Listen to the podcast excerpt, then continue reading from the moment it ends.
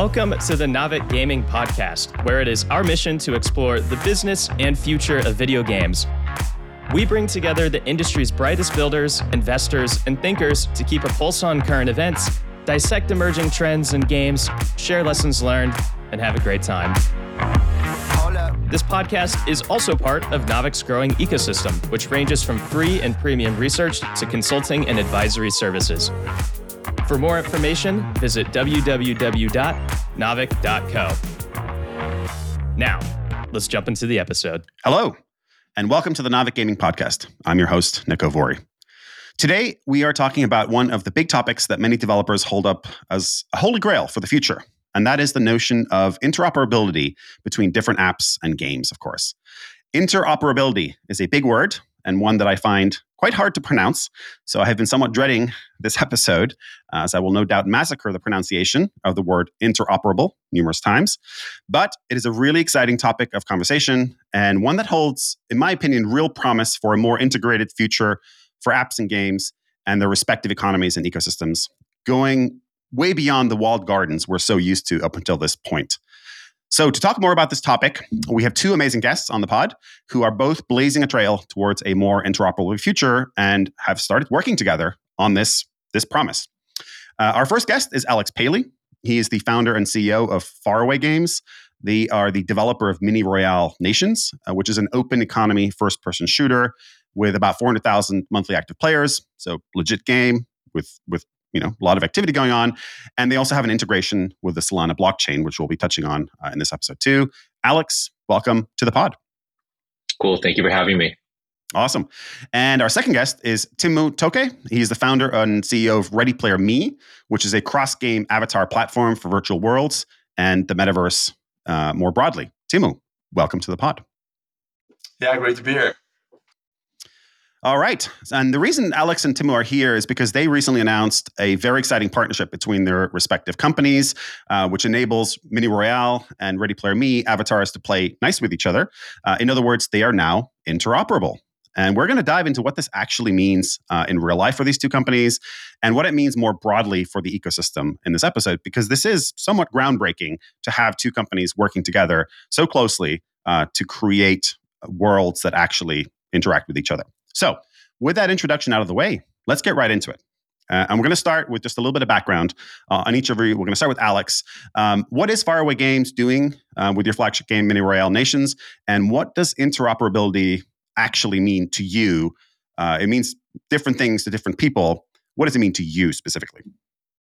Yeah, so basically at Faraway, almost everything we do right now is is focused on interoperability like whether that's visual interoperability, economic interoperability, cross game events, and stuff like that. So, what it means for Mini Royale specifically is we demoed what visual interoperability looks like with this Ready Player Me integration. So, all of the season four avatars. So, in Mini Royale, you're we're in season four right now. All of those Mini Royale season four avatars are playable and earnable both inside of Mini Royale, and they're now usable in Timmu, is it six or seven thousand other experiences seven. right now? Yes, seven thousand other experiences, which is absolutely wild because it, you know, it gives now almost unlimited value for the assets that our players own. So they spend all this time getting this amazing character from Mini Royale, and now they can take it to all of these other, you know, virtual worlds. So we're we're definitely demoing a lot um, what visual interoper- interoperability means uh, and then we're also trying to showcase what economic interoperability means. So we put up a game called Faraway Land, which has like economic interoperability with Mini Royale. It's it's like a base builder, like farm simulator type of game. And you produce things in that game. You produce gear in that game, which you then equip on your Mini Royale characters. Um, and in Mini Royale, you produce currency that you can then use inside of Faraway Land. So it's not in the visual layer, but it still showcases another side of interoperability that was just very interesting to our players. And we're going to unpack. So that's great. And we're going to unpack a lot of what you just said there um, later on in the episode. Um, we're going to go deeper into each of the layers, peel the onion, so to speak, um, as we talk about visual uh, interoperability, economic interoperability, and there might be other um, factors as well, which I'm really uh, eager to talk to you about as well. So let's um, uh, do the same thing for uh, for Timmu here. So Ready Player Me uh, as a company and a product actually predates this latest wave, and I believe actually Faraway uh, games does as well, but predates this wave of recent Web3 enthusiasm uh, by quite a few years. I believe you were founded back in 2014, almost a decade ago now. Um, yep. And as you just mentioned, you already work with 7,000 developers. Um, tell us more about what Ready Player Me actually is, and then what made you jump into the Web3 waters um, more recently, and, and when did you do so? Yeah, totally. So when we started nine years ago, more than nine years ago, um, we basically saw that people will spend the, the bet we made was that people will spend more and more time in games and in virtual worlds over time. Um, why we got specifically especially excited nine years ago was because um, Oculus was acquired by Facebook, and we thought that VR is going to happen immediately, and avatars are going to play a huge role in VR, uh, and you know someone needs to develop great avatars and make it easy for people to create avatars. That's what we what we started nine years ago, building hardware scanners initially, and then like custom building out the tech for many big gaming companies like Tencent and Wargaming and and HTC and and so forth. So and then eventually we um, built Ready Player Me three years ago. So, um, and with Ready Player Me, our goal is basically to connect uh, virtual worlds um, and kind of push the world towards a more open and decentralized metaverse. And we do that by creating interoperable avatars. So for end users, for player, we're an avatar that travels with you across many different virtual worlds. And not just an avatar, like we also work with other avatars. And we're more like a Rails and a platform that makes avatars travel, whatever avatar you pick. Um, and then from a developer's point of view, when you're building a new game from scratch, for example, you need to build an avatar system. Um, and t- building a decent one takes six months or even a year or more if you want to do it well and if you want to monetize it well and so forth. And we take that pain away. We give developers an end-to-end avatar solution they can integrate easily with your game and basically focus on what they do best. And then the avatar and assets they create are interoperable and they can take part of the interoperable network and they can sell assets that work across many games instead of just their game and so forth. Um, so working with both with developers and end users, uh, currently focused on, on the developer part. So like building great tools, working with a lot of uh, games and virtual worlds that uh, need avatars or um, with Faraway, we were kind of pushing the the limit of what's possible with uh, Me, and then like really made like you know far away or Mini Royale avatars travel across worlds, which is kind of like the direction we want to go uh, long term. And that was the first time we really did it properly. So, um, so that was really cool, cool to see. And I think that's the first time like avatars from a game are actually usable in many other games. Uh, so that was uh, very exciting to to work on. Yeah, it was sort of wild, right? You have this thing that's you you have on your mini royale home screen now. All of a sudden, you know, it looks exactly the same, but it's a yeah. third person perspective. It's running around. It's jumping in a way that you couldn't do in mini royale. So, like, yeah. I think interoperability is one of these like weird things where you think it doesn't matter or isn't possible, like mm-hmm. until you actually see it and then you yeah. realize like it's really possible and it sort yeah. of really does matter you know um, yeah because it just made i mean me as like a buyer of those assets i was like i would pay so much more mm-hmm. to have something that could travel like anywhere like internally we always use this example of i i, I buy a ferrari but it's mm-hmm. only you know i can only drive it inside of this tiny little city i can, I can only drive it in baltimore you know, something yeah. like that. It's not, not a tiny little city. It's, it's, it's, it's another city. Um, but obviously, uh, obviously that Ferrari is going to be worth a lot less than a Ferrari I could drive, you know, everywhere. Right. Yep. So I think the same thing applies to, to avatars. Mm-hmm. Yeah, it actually brings nicely to my my next plan question, which is which is really just kind of hitting it bluntly on the head here, which is you know, we talked about interoperability. We we as an industry talk about it all the time, uh, and we hold it up as a paragon for what we could be and what we should be in many ways. You know, interoperability is a good thing. It's spoken of at least. But what is it about interoperability? You've touched a little bit on it here, but what is it about interoperability that actually makes games better? Why does it matter that I can take? And we're going to talk about the visual part here specifically. We can talk about the economic part later on in this episode. Why does it matter that I can take my avatar or my visual identity from one game to another?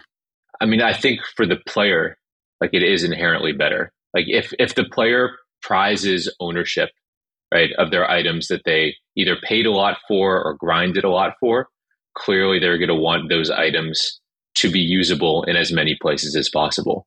Just like if I went and bought that Ferrari, I would want that Ferrari to be drivable in as many cities as possible. So I think like when it comes down to it, all all we do as game developers is we cater to the players. Like what is the absolute best experience that way we can create for our players? And usually that best experience and that best game design wins out in the long run. Timmu, your your yeah, thoughts? So, yeah, totally. I mean, um, I think when you look at the kind of industry uh, as a whole, then um, uh, like interoperability also protects us from kind of a big monopoly player coming around and, and like, you know, taking most of the market and making all the rules. That's kind of like, you know, um, that that's a possibility that, you know, Meta or someone like that somehow figures out to build, uh, you know, a metaverse that everybody spends all their time in. And that's like another good, good feature. Um, and the other feature is that we'll have a decentralized open metaverse that is uh, more like the internet where you can navigate between different worlds and have some kind of consistent experience and nobody really owns the whole thing. Um, and for that to happen, there need to be there needs to be interoperability, and there need to be services and standards and protocols that, help make it easy for people to navigate between those worlds. And um, you know, this is just one part of that, but uh, but there's there are many things that need to happen um, to kind of get to that that world and like that will be a much much better uh, outcome than a more centralized world or or maybe as five big players that build a, a, a metaverse and then yeah that's where life exists mm-hmm. um, and yeah, i think that's a good good outcome yeah and like i don't necessarily think that like interoperable games are going to replace you know closed economy free to play games just the same way that free to play games didn't completely replace like amazing single player narrative driven games. But yep. I do think it will allow for new types of games to be made and new interesting types of game designs where there's cross game events, like different mm-hmm. games dripping different items from their own experiences. And then who knows, like you can do cross game crafting. Timmu, this is something that we've talked about before. Like yes. game A drops item B, a, item A, game B drops item B in game C, you use items A and B and you create this amazing sword yeah. or shield or whatever that is yeah. really usable there. So just new types of games I think will be made. Exactly. And and just like uh, to add one thing that Alex uh, you, you like uh, touched on as well is like we believe that when you if you build like an open um, economy around avatars that exists you know next to a lot, a lot of different games then as a developer, if you're part of that economy, you can actually monetize your game better as well. Um, it's like as an end user, would you rather pay for something that is stuck in one game or usable across thousands of games than and you know, games you care about? Um, you know, I think it's obvious that it will like increase the value um, of the assets people buy, and then you know it, it, will increase the whole economy around avatars. So as a developer, it's like you know if you want to build a very kind of uh, uh, controlled, guided, kind of a story-driven experience, you probably want to build your own like closed uh, world because you want to control every part and it's a story. But if it's more like social and um, open and metaversey kind of a experience, then you know it makes sense for that to be open. Yeah. Which is how I think more games are trending, right? It's like yeah. every game wants to be social because everybody knows the more social your game is, the longer it lasts. Yeah. You want to play games right. where your friends are. Yeah, Yeah. so I'm definitely buying what you guys are selling here. Uh, and to be clear, I'm I'm a big believer in this future, and I actually agree with you guys wholeheartedly that I don't think it's going to replace closed economy games. I don't, you know, just the same way that you know free to play didn't replace you know paid for games. Um, I think it's a perfect analogy there. I think there's just more and more ways of playing together and separately that are being invented all the time, and you know blockchain enables some of those, interoperability enables some of those. But I will play devil's advocate for just a moment here uh, and talk a little bit about you know what makes closed game economies and ecosystems arguably better than open economy games or open uh, you know game ecosystems. Uh, you know the the one thing that they have going for them is the developer can control every single aspect of the player or the user experience, right? It could be more on rails. You mentioned maybe narrative driven games being a bucket of gaming that perhaps is suited better for that. And so, my question to you guys is if you're opening up the experience for the visual element, the avatars from other developers, um, or maybe other types of interoperability with, you know, game A with item A, game B, item B, game C, combining A and B, which to me is really, really cool. But it definitely could harm the user experience, arguably, because you are no longer in control as a developer of the entire user experience. Uh, and of course, Apple is famous for controlling, you know, vertical integration, the hardware, the software, everything in the stack. So, how do you think about the risks or potential negative effects of interoperability and how do they weigh up against the positive? You've touched on a couple, but I just want to hit this head on because that is the one thing you give up as a developer. You give up control of the user experience um, in exchange for this more social, interoperable world. And I think you get a more interesting economy that exists. Like you get something that's much closer to the real world where you have a bunch of like disparate parties all making items and you have these complex supply chains that rely on different items created by different people. So I, I totally agree with you that like there are some games that you're just going to want a closed economy for because it's going to for that type of game like where maybe it's like God of War. It needs to be like a very curated narrative driven type of game. Like you're not going to want that in, in, in an interoperable type of game. But if you want something, a game that has like a much more complex economy that mimics like almost like IRL types of reactions or types of interactions, you're going to want um, you're going to want to make your items like interoperable so you can you know have different people producing different things and all interacting together in a series of virtual worlds.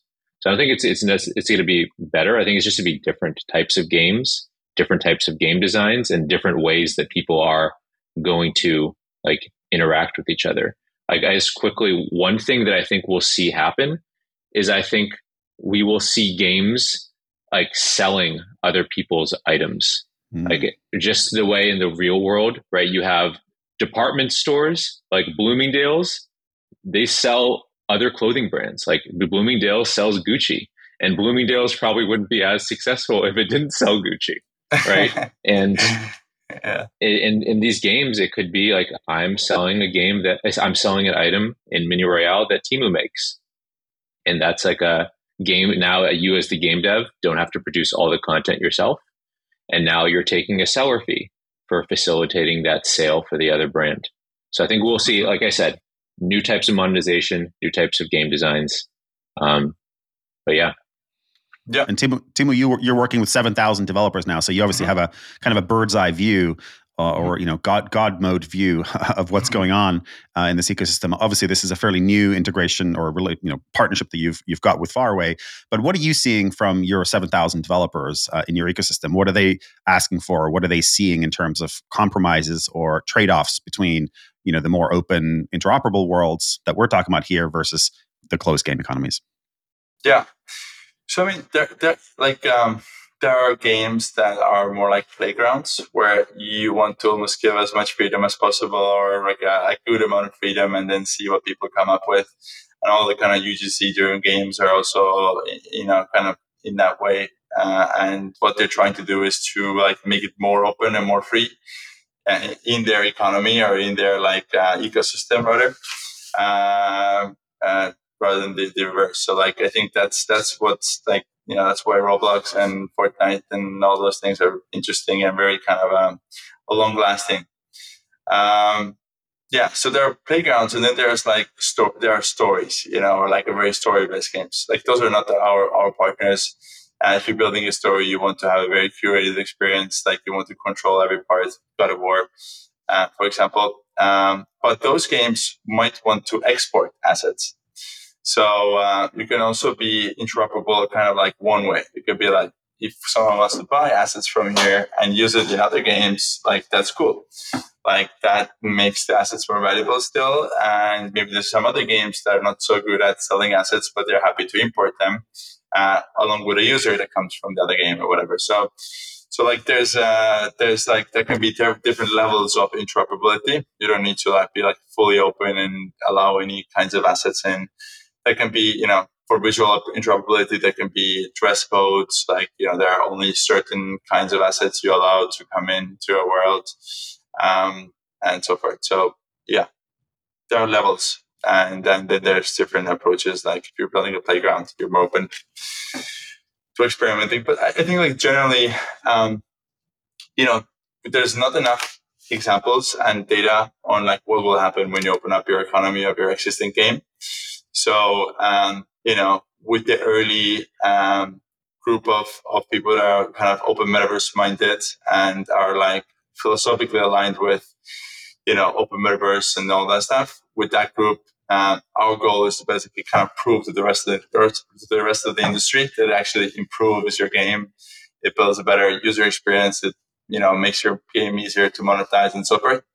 And then eventually it needs to become like a no-brainer business decision for people to join uh, or open up because it's just like it, it makes sense. And, and yeah, there's probably some games it makes more sense for than others and, so forth. But um, we're all in this and trying to figure it out. And I think it's obvious that if it will, if it will be open, it will be beneficial for everyone. You know, this this notion of um, UGC is fascinating to me. Uh, you know, the idea that you could be creating assets in a game that makes it really easy to create those assets and then either exporting those to another game or using them in another game or selling them inside another game. Um, you know, it arguably opens up a whole new vector for the creator economy uh, to to evolve for folks who are really passionate about a certain game um, and and then want to kind of give those assets that they're creating in that game a life beyond that walled garden. Uh, talk to me a little bit more about how you are enabling that. Maybe we start with Timmu on this one um, because it seems like you're in a pretty good position with these 7,000 developers to actually tap into that. Um, mm-hmm. I'm fascinated how you would make that work in real life. And do you have any examples yet? Sounds like maybe not, maybe it's still too early, but something that you guys are at least thinking about, if not actively working on. Yeah. So we are we are working on it, and we actually, you know, we're working with of brands, for example. With, there are also creators of, of uh, avatar assets, and we work with some individual creators. And you know, from a brand's perspective, for example, before like in order to make your stuff usable in games you would have to go to individual games and create a deal, make a deal with them create assets in their spec like you know go through this whole thing for each game which is like not doable. So you could only do it with the biggest games and like um, you know that's like limited. So uh, now they can come to Ready Player Me as a creator or as a brand and they can get access to thousands of different experiences with just one integration by creating one asset. So the open kind of metaverse uh, and interoperability is definitely very beneficial for anyone creating content uh, for you know for avatars in our case, but like in general. Um, the more usable the content is across games, the more valuable it is, and the more people there are that could potentially buy that stuff. And then it's um, yeah, that's how we think about it. Like just opening it up is going to give creators uh, more access to that economy and Alex, I want to hear your perspective as a as a developer specifically. I mean, you know, that this is kind of what yeah. we're talking about here. This partnership is literally that. It's it's you know the yes. the avatars. So, so we're assets. doing this. Yeah, yeah, so that's what I'm saying. So I want to hear. I wanna... yeah, it's it's it's crazy. So it's like if you go to faraway.com and there's like a become a creator tab, you can literally submit assets. Like a creator can submit assets for Mini Royale, and in Mini Royale, we will be selling like creators assets and then the creator gets you know obviously their fee every single time it sells but the way that we talk to creators about this is saying like you're submitting assets they are going to be used of course like in mini royale they can be bought in mini royale but they're also used in many other experiences so you're not just creating this asset for mini royale you're creating an asset that'll be used in an increasingly large number of places so for the creator it's sort of a no-brainer uh, where they're like, okay, like I, I don't need I don't need a Roblox type of scale, right? I need to create an amazing asset, and I can count on the fact that the bigger this universe of interoperable games and interop- interoperable experiences becomes, the more valuable that asset becomes. So we have like a, I mean, we have like so many people that like took some of our characters and they made like Ronald McDonald versions. We have some like scare, they have like some horror movie versions of some of our characters that I that I see, and uh, of course we have versions of our characters that I'm heavily moderating and saying maybe maybe not this time. no. uh, we're not going to let that one in. Um, but it, but but it's cool because it just like it, it changes. Uh, like a, the paradigm for a creator because they're not just making something for a specific game they're making mm-hmm. this like evergreen asset that will have increasing utility the more and more games use it. And what we're obviously seeing is more and more games. Like as I mean, seven thousand developers is is nothing to sneeze at at all. It's a massive number. And Timmu, I, I, you can probably speak to just how quickly that number is increasing. But I mean, yeah. say it gets to 10,000, 20,000, like it's a massive, massive value proposition for creators. It will be 10,000 soon. Uh, yeah. Yeah. It's wild. We added, yeah, we added like 800 new companies last year, last month. That's very impressive. There, um, there we go. It's actually touching nicely on. So, Timmu, I want you to talk a little bit about your Avatar API. Uh, I believe you launched it in October 2022. How does it actually work? Like, I'm presuming it's making this asset creation just a lot easier for developers. Um, I'm presuming that there are other things beyond just avatars that you guys are thinking about. You know, in-game assets that are you know non-avatars, uh, mm. like items that have functionality, potions, uh, consumables potentially instead of just uh, durables. So, uh, tell me more about what are your what is your vision for kind of the API-ification um, yeah. of asset creation, uh, starting with avatars uh, and going from there. Yeah. So I mean, we plan to be avatar focused for uh, a long time. Uh, it's a very hard problem to solve on its own, and like to create avatars that work in all kinds of different experiences um, is very hard. And that's why you know I'm going to talk about the avatar API as well. But one more comment on that, you know, it's just the avatar is like a naturally persistent part of many experiences or like virtual experiences you go to. Um, and and like you know, if you go to like weapons and potions and all these other things, then they have very different utility in different games. And like, what if you go from a racing game to a whatever medieval game? Um, so like, it's it's like a very it's a very hard thing to manage. Maybe we'll get there eventually, uh, but right now we're, now we're focused on avatars and kind of the identity um, slightly beyond avatars. But uh, yeah, an avatar API so like why interoperability is so hard is because every game has their own like technical spec, their own way they create avatars, their own like needs for avatars, so their own animation rig and, and so forth. So like the avatar API basically serves the avatar in the spec that the developer needs uh, for their game. So like you can have the right LOD, you have you can have the right rig, animation rig, you can have you can control a lot of different different things around the avatar uh, to get what you need as a developer you're building for like mobile, uh, mobile shooter, it's very different from a desktop Unreal, you know, whatever game. So, um, so it kind of gives the developer a lot of flexibility. So the avatar we actually deliver into different games is very different uh, game to game, technically. Uh, but for the user, it like looks the same, it feels the same. The avatar API is also delivering the faraway avatars into different games based on what these games need, like in the LODs and, and so forth that will be body shapes uh, and things like that that will de- deliver through the avatar API. So even the characters you like import, um, kind of like um, you know you can you can modify to your identity and so forth. So it just gives developers a lot of flexibility and really makes interoperability um, easy or, or doable. And um, you know we yeah we've been working on avatars for nine years uh, that was the, the kind of latest major major uh, upgrade. So we we focus a lot on uh, visual interoperability. Obviously, talking about avatars here. Um, I want to and, and we've touched, you know, scratched the surface a little bit on on some of this other types of interoperability, whether it be economic interoperability or otherwise. Uh, I want to dig into that a little bit. Um, and so this is more of a question for Alex, I think. You know, as a developer, um, you know, you and I have talked in the past uh, about this notion of economic interoperability. You know, between different game economies, not just the UGC, like, hey, I'm a creator, I'm creating an asset, I can now sell it or use it in multiple different games, but actually transferring economic value, in-game value, in-game currency from game to game. Um, tell us more about what that means to you. And obviously, there are tons of risk associated with having other developers potentially touch your economy and vice versa. Um, what do you envision for this future of economic interoperability? Yeah, I mean, there's definitely a lot of risks, which is why we've demoed it like ourselves. So we have like Mini Royale interacting with Faraway Land. Like like like I was saying, like Faraway Land produces gear.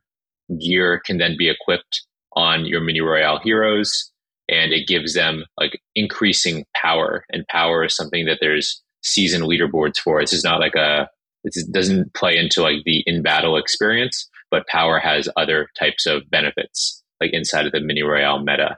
So i think we'll, we're experimenting with more and more stuff around that but you can say you can say like uh, game A produces item A, and inside of Mini Royale, you want to say, you know what, this item, you know, you need this to unlock this quest, right? Or you need this to join this clan, or you need this to get a boost in this, you know, raid. And you can choose, like, you know, as a, as the game dev, how you want to ascribe value to other games' items. Um, and I think it just makes things really, really interesting. And it'll also allows you to grab other communities that you might have not been able to grab before.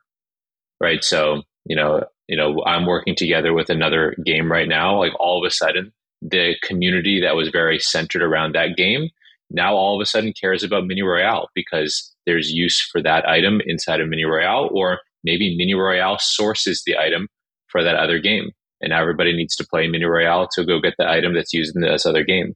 So I think it creates like really interesting, like, like I said, types of types of game designs allows for much more of this like these cross game events, like cross game collaboration. And the cool thing is like once everything is on chain, like it's permissionless anyway. So I don't need to work with you know some other studio.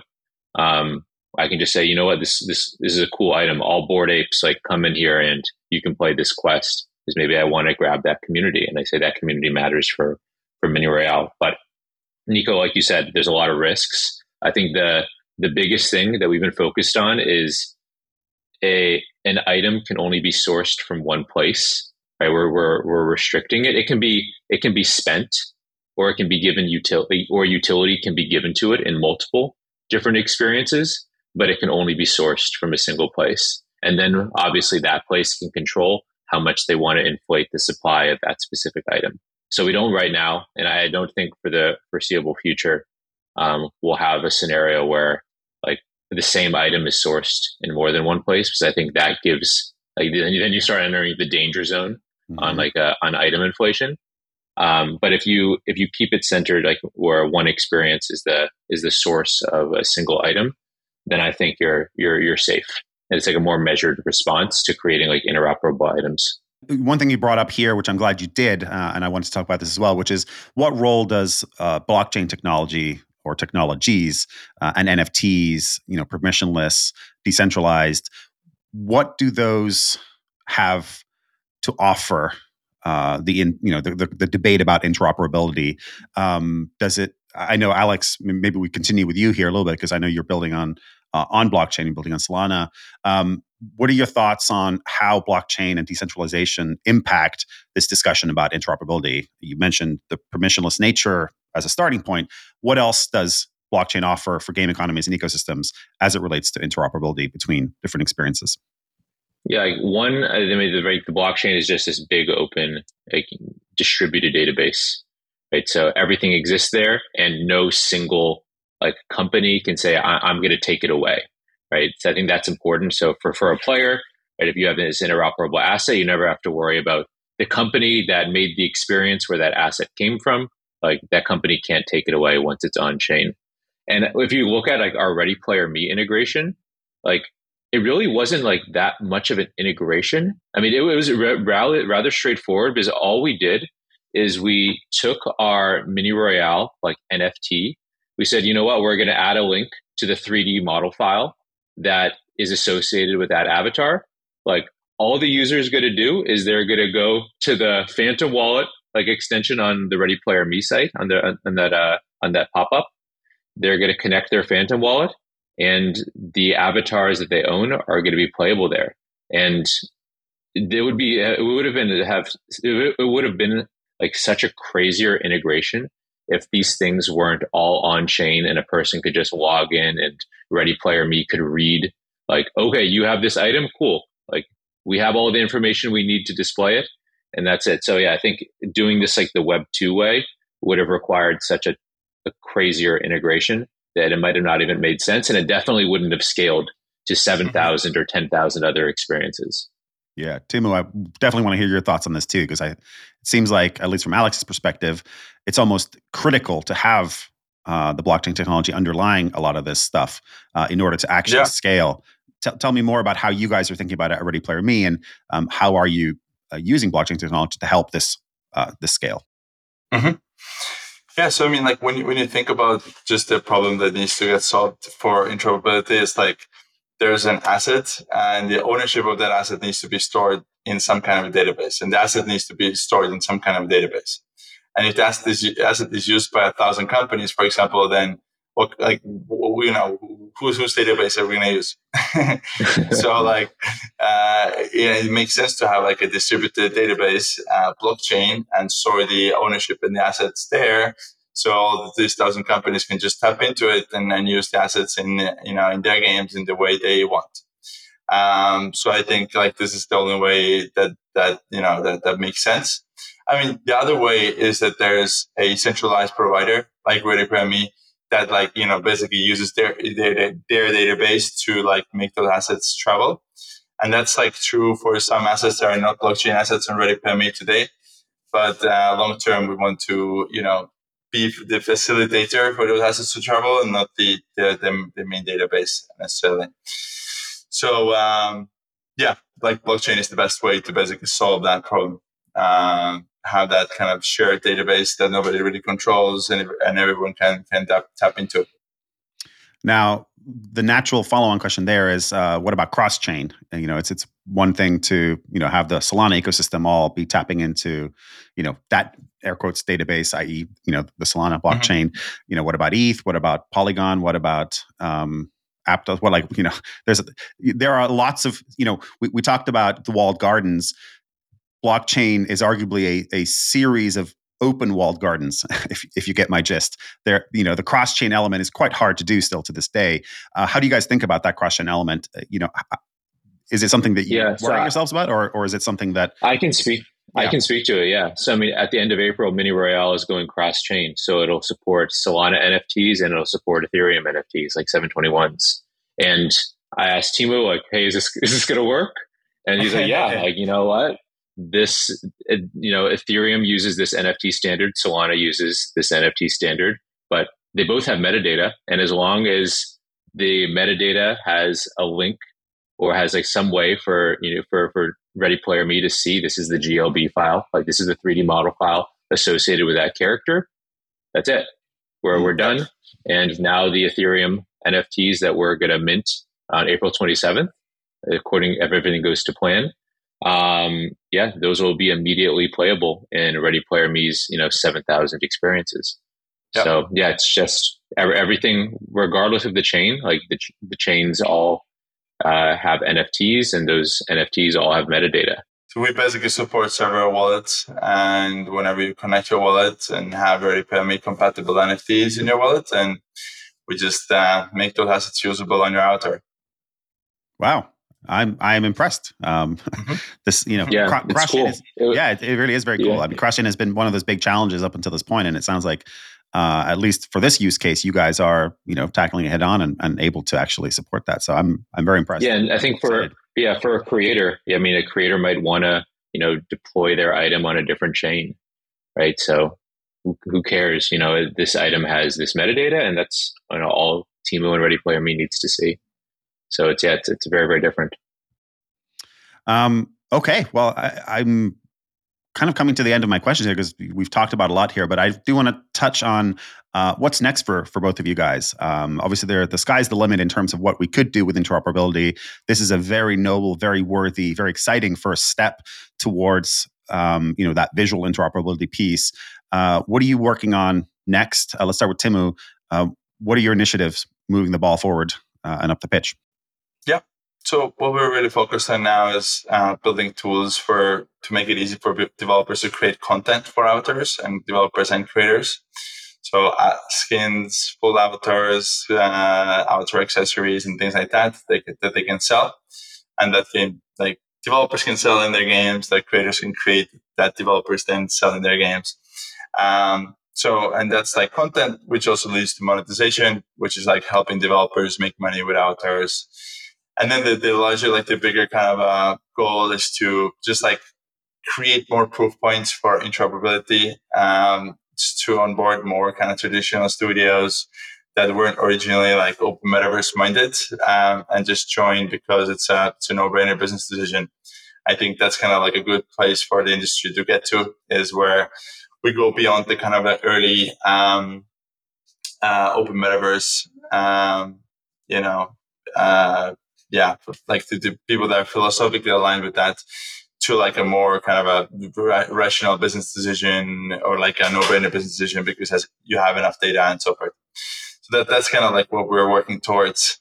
Alex, and I guess yes, for for us, like the the big thing on like the mini royale side of things is really this creator program, like the ability for creators to make interoperable assets and use those in mini royale and then a bunch of other places. And I think the the one other area where the blockchain is pretty critical is in payouts, like multi-party mm. payouts, mm-hmm. where the creator needs to get paid, Faraway needs to get paid, a seller needs to get paid, the referrer needs to get paid, and we're able to do that because everything is you know on chain and done through smart contracts with zero overhead.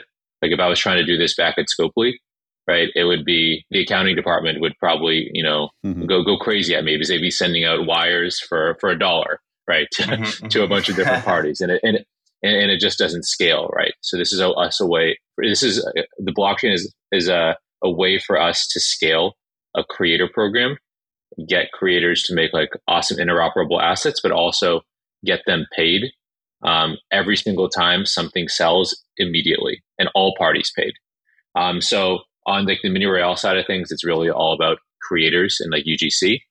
And then uh, we recently did this announcement around like Serum City, which is a game we're making inside of like the Mutant Ape Yacht Club like universe. Um, it's like in partnership with the, the Mutant Cartel team, and that'll feature like interoperability, but inside of like the Yugaverse. So there'll be some some cool things coming up with you know items produced in in Serum City that'll be usable in in other games besides or other experience besides just Serum City. So we're everything we do right is just focused around like interoperability and it, it might not be visual interoperability in that case. It might be more economic interoperability. But like our belief is that items should have value outside of the game that they were, you know, originated in. And what we're trying to do is initially create those experiences, showcase like what happens like when you allow for this type of interoperability, what types of game designs are possible, how players react in new and emergent ways. And then we're, we're hoping that other people also like make really cool designs that can interact with our economies in ways that we never expect. So yeah, that, those are the two big things for us. Awesome. And the faraway platform really like enables uh, the economic interoperability, and we plan to uh, mm-hmm. do some stuff as well. Uh, but cool. yeah, that, that's very cool. More so stuff are... coming. More and more announcements coming for both of us. I love it. I love it. The teaser.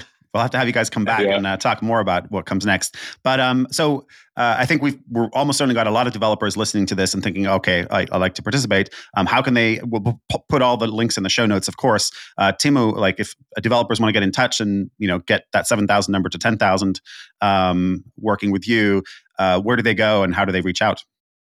Yeah, Ready Player Me, uh, readyplayer.me. That's like the website. And then the docs and everything is there. The developer sign up is there. It's very easy to get started. Download the SDKs and check the docs. Uh, you can always track me down uh, from LinkedIn, for example. Uh, I'm sometimes slow uh, to answer, but I'll try my best. Um, and yeah, like everything is on the website basically for developers. Fantastic. Alex, same question for you creators yeah, and or developers? Um, yeah, faraway.com. Like you can read all about all of the, the different cool things we have going on. And then if you want to like, reach me, I'm, I'm pretty good on Twitter. I try to respond the best I can. It's uh it's apaley13.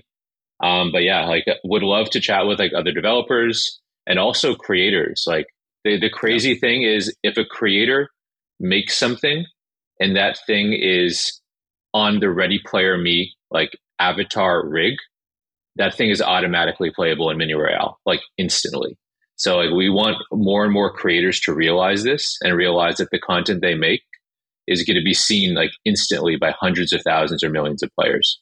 So uh, yeah, like please, if you're if you're a developer or if you're an amazing artist, 3D modeler, like animator, like yeah, please make cool content um, and let's get it in as many cool places as possible. Absolutely love it. Yeah, I really wanted to have you guys on because this is such an interesting topic, and um, again, we're barely scratching the surface of what's possible. Um, you know, it, I agree with I think Alex. I think you both made this point early in the in the episode, which is this is not going to replace uh, air quotes traditional gaming, um, but it could very well augment it in a really interesting way and become a, a very large niche um, for certain genres of games. So I'm really excited to see what you guys do next. And I'm really excited to see more developers, more creators um, get involved in, in these types of initiatives. So that about wraps it up. Um, Alex, uh, Timmu, thank you so much for coming on the pod today. Uh, again, love the insights. Uh, I'm really looking forward thank to you. seeing where this goes. Um, and I have a, a, one of my favorite expressions is a rising tide lifts all boats. Um, right. And uh, what I'm seeing from you guys is very much in that vein of trying to uh, elevate everybody in this ecosystem um, through the use of new and exciting technologies and, and partnerships. Um, so, Alex, thank you yeah. for being on the pod. Yeah, thank you for having definitely thank you for having me. And also, if there's any other games that want to run cross game events or do experiments with interoperable economies, like let, let's do it. I'm there very you go. much so down. Gauntlet has been thrown. Timmu, also thank you to you yeah. for being on the pod. Yes, thank you so much. That was uh, that was that was that was a great chat. Thank you, Alex. Thank you, Niko. Awesome. And also, of course, a big thank you to all of our listeners. Uh, we will be back uh, next week with more interviews, more insights, and more analysis from the weird and wonderful world of Web3 and gaming more broadly.